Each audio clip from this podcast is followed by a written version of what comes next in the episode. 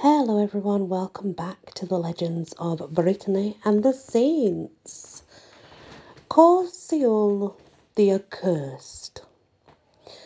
The town of Corsiol has sunk into insignificance, and its failure to achieve prosperity is said to be due to its covert hostility to Saint Malo, or, as he is more correctly called, Mashutes. Coming to Brittany on missionary enterprise. The saint found that Christianity had not penetrated to the district of Corsion, where the old pagan worship still obtained.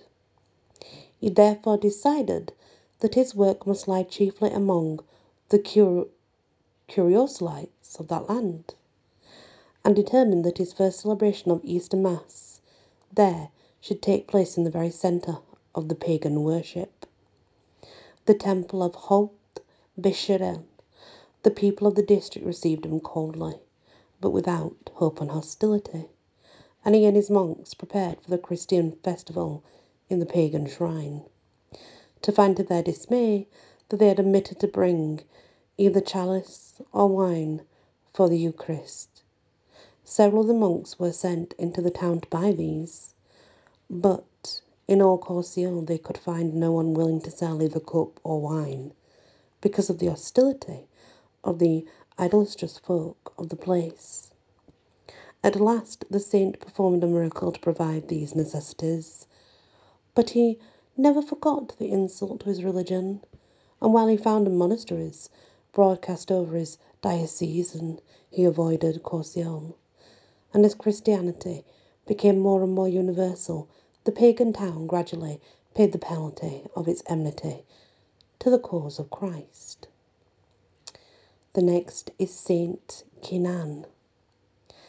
A Saint Kinan, 6th century, was surnamed Colodoc, or he who loves to lose himself, a beautiful epitome of his character.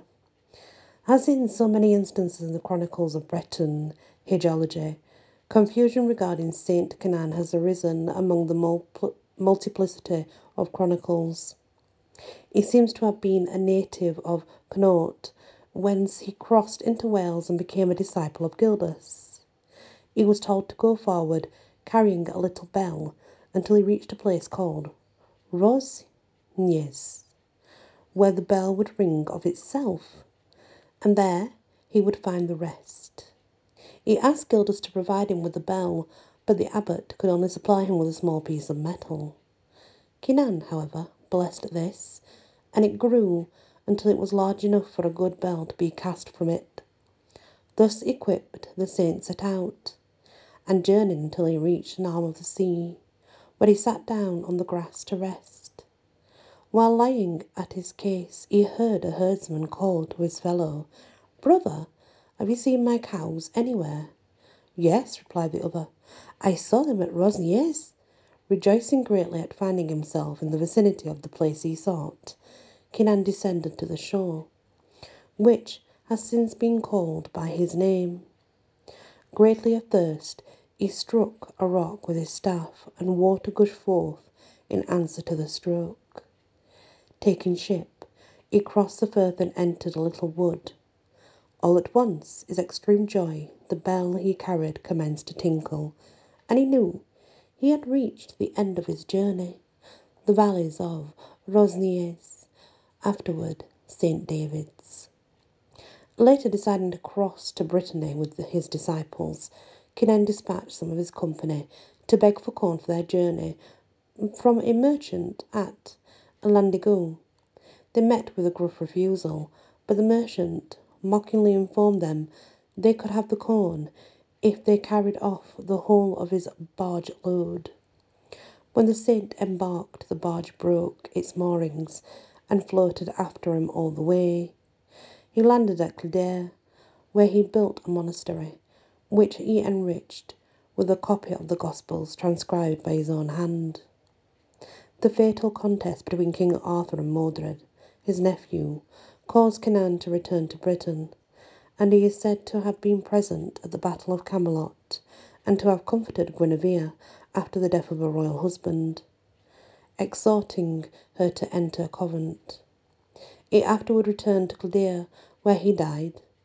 The monastery fell into ruin, and the place of his burial was forgotten.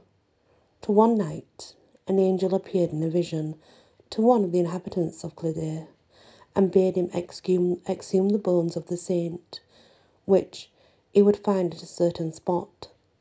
This the man did, and the relics were recovered. A fragment of them is preserved in the Cathedral of Saint Brieuc. Saint Kinan is popularly known in Brittany as Saint Kay or Saint Quay.